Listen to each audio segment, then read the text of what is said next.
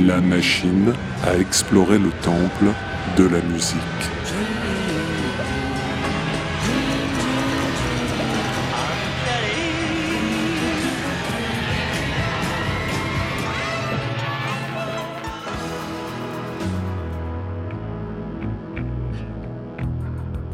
Les titres phares des artistes méconnus, les titres méconnus des artistes phares.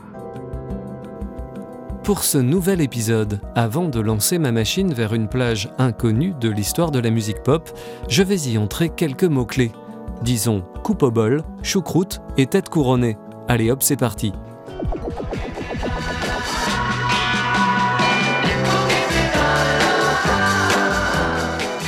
Oui, ce sont bien les Beatles chantant en allemand que vous entendez. Nous sommes en 1964, année de la sortie du seul et unique 45 tours du Fab Four, chanté dans une autre langue que celle de Shakespeare, si l'on accepte les quelques mots en français de la chanson Michel.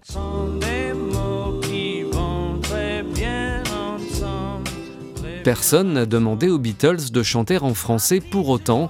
Rappelons qu'on avait largement ce qu'il faut dans l'Hexagone. Une horde d'artistes s'est en fait alors une spécialité d'adapter les tubes anglo-saxons, et en particulier ceux des Beatles, à leur sauce au beurre, à l'instar de Richard Anthony ou des plus obscurs Harverns, qui chantent ici Elle t'aime, et il n'y avait pas Google Traduction à l'époque.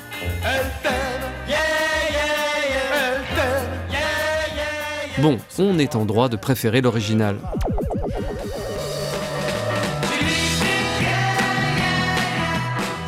En cette première partie des années 60, les Beatles sont déjà un phénomène outre-Manche, mais il faut encore conquérir le reste du monde. Odéon, la division allemande de la maison de disques du Quatuor, a cette drôle d'idée toute germanique le groupe fonctionnera mieux s'il chante dans la langue de Goethe.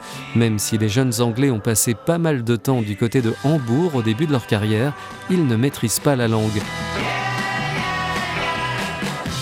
Pour adapter en allemand les deux chansons choisies, She Loves You et I Want to Hold Your Hand, on sollicite un certain Camillo Felgen, chanteur de charme luxembourgeois, qui a fait tourner les têtes avec sa chanson Zag Varum, co-signée par le célèbre producteur Phil Spector.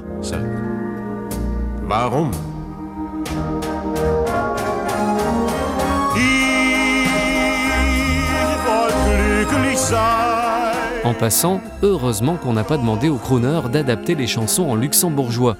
Camillo aurait été bien embêté avec She Loves You, dans la mesure où la langue parlée au Grand-Duché ne permet pas de dire je t'aime, alors que le luxembourgeois est tout à fait fonctionnel pour dire je reprendrai bien un peu de purée. Pour info, ça donne Ich nach Garen, a bessen purée crayon. Ça peut toujours servir. Mais les Beatles ne sont pas emballés à l'idée de pousser la chansonnette en allemand. On missionne donc Camille Felgen pour rencontrer le groupe en terrain neutre à Paris le 29 janvier 1964. Il a 24 heures pour les persuader et les coacher afin de réaliser un enregistrement. Si lui ou l'un des membres de son équipe était capturé ou tué, le département d'État nierait avoir eu connaissance de ses agissements. Ce message s'autodétruira. Euh, je me trompe d'histoire là. C'est donc dans la capitale française que les quatre garçons dans le vent vont enregistrer ces deux titres, une exception dans leur carrière so British. Finalement, She Loves You et I Want to Hold Your Hand monteront bien plus haut dans les classements que leurs ersatz germaniques adaptés par notre chanteur luxembourgeois. Comme quoi, entre une reine et un grand-duc, il n'y a pas photo. Au revoir, goodbye, adi, auf Wiedersehen.